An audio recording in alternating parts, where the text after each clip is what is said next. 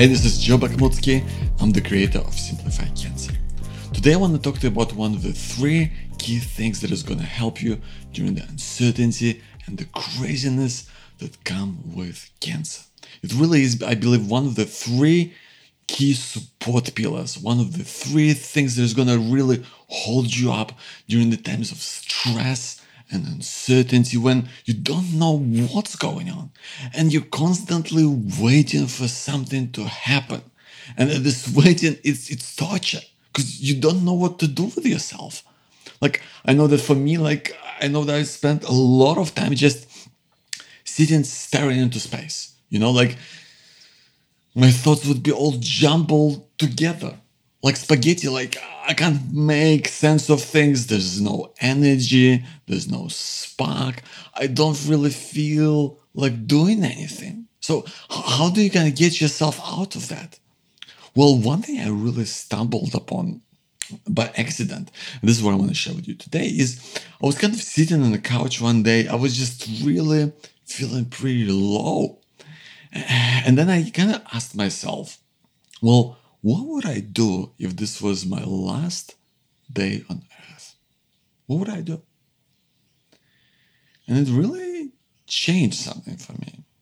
Like, I got up and I started doing something. And then I I knew that I didn't want to look at my phone. I, I, I just wanted to do something that I enjoyed, something that was important for me. So, you know, the more I started to live my life, I kind of started asking myself this question all the time. And it immediately changed something. It changed what I did and it started to change my attitude, right? And with a change of attitude, it completely changed the things that I was doing in my life. Because it kind of seemed scary at first. Like, what would I do? It, it, this, this assumption that you could die. But it's an amazing clarifying question. Because the truth is that with or without cancer, our time is limited. And we, we spend so much of it doing things that we don't really want to do. Things we do out of habit. Things when we follow other people's agendas. Things that we do just because we've always done them. So the more I started asking myself these questions, I kind of had this incredible weight lifted off my shoulders.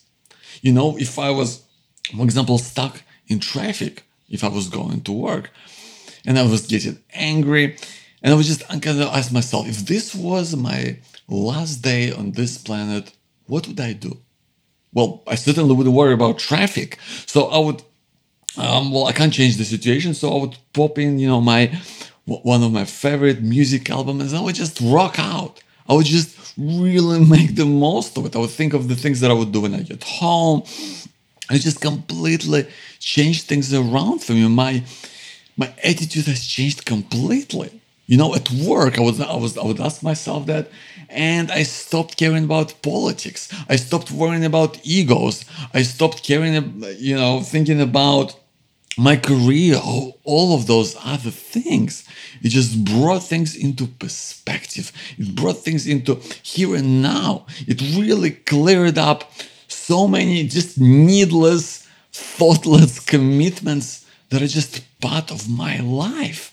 It just made me so much easier to remove all those things that you know other people want me to do or things I've just done forever because it's just out of habit that my heart is not really in it. And when I started, that really cleared up the room to do the things that I want to do. You know, my my projects, my people, my passions. You know, these are my my kind of three P's. You know, my people, my projects, and my passions. I was just cleared up all this headspace and, and all this time and energy to do things that I actually care about, that I actually want to do. You know, it really gave me this incredible sense of purpose. The purpose that gave me the drive to go on. And like I said, when I started asking this uh, myself this question, it was a conscious effort. But now it's just become second nature.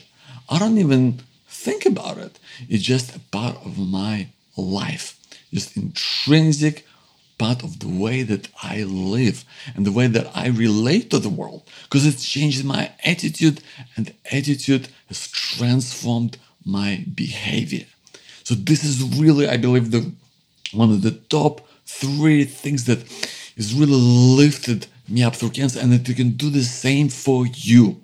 It gives you purpose because it clears away all the things that you don't need to have in your life and gives you the headspace, gives you the energy to do the things that you know you're passionate about, things that you care about, things that are fun, spending time with people that you want to be around.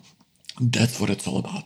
This is what's going to help you tremendously during the craziness and the uncertainty that come with cancer. is going to instill you even greater sense of purpose than you've ever had. Because I'm not saying you don't. It will give you the chance to do the things that you've always wanted to do without looking back. I hope it's been helpful. Let me know what you think. So just send me an email. My name is Joe, and my email is joe at simplifycancer.com. That's J O E at simplifycancer.com. Hey, this is Joe Bakhmutsky, and thanks so much for listening. Listen, I just want to take a moment to really thank you for your time because I know that it's precious, but also I want to congratulate you. I really want to congratulate you on listening to this podcast because, as we both know, cancer is incredibly hard to deal with, and you don't want to go it alone. Um, you want all the support and all the advice that you can get to, to stay on top of it, to stay on top of your worries during cancer. So I, I want to tell you about the tools that I have available on my website on simplifycancer.com that can really help you. So all of these tools are available under the tools menu on simplifycancer.com. So, tool number one, that's the first visit oncologist checklist. So, if the word oncologist bothers you, like I, I, know it really freaked me out, if you are worried about your first appointment, as, as again, as we all are, then this can really help you with some key questions that you want to ask. The key thing, of course, is having a list like this means that you won't forget something important, which is easy enough to do when, when you've got a million things going through your head. Plus, it's a handy PDF, so it's easy to print and write down all the answers so you don't forget. So then there is the outcome map. Like this is a really simple but really powerful tool that I have developed to help you deal with worries about something specific, something that's bothering you right now. So maybe you're waiting for your test results and your mind's off running in a million different directions. Or maybe you've got an ache or pain and you don't know what it is. Like, is it cancer? Is that a side effect from treatment? Or maybe is that something else altogether? So it will kind of help you to put it all together so you can, you can get a bird's eye view and decide how to best deal with it. Number three is mastering your emotions during cancer. Now, this is a walk through all the stages that you go through as a patient and as a caregiver through anger and through guilt and fear and how you can address your needs, your emotional needs on every level during cancer.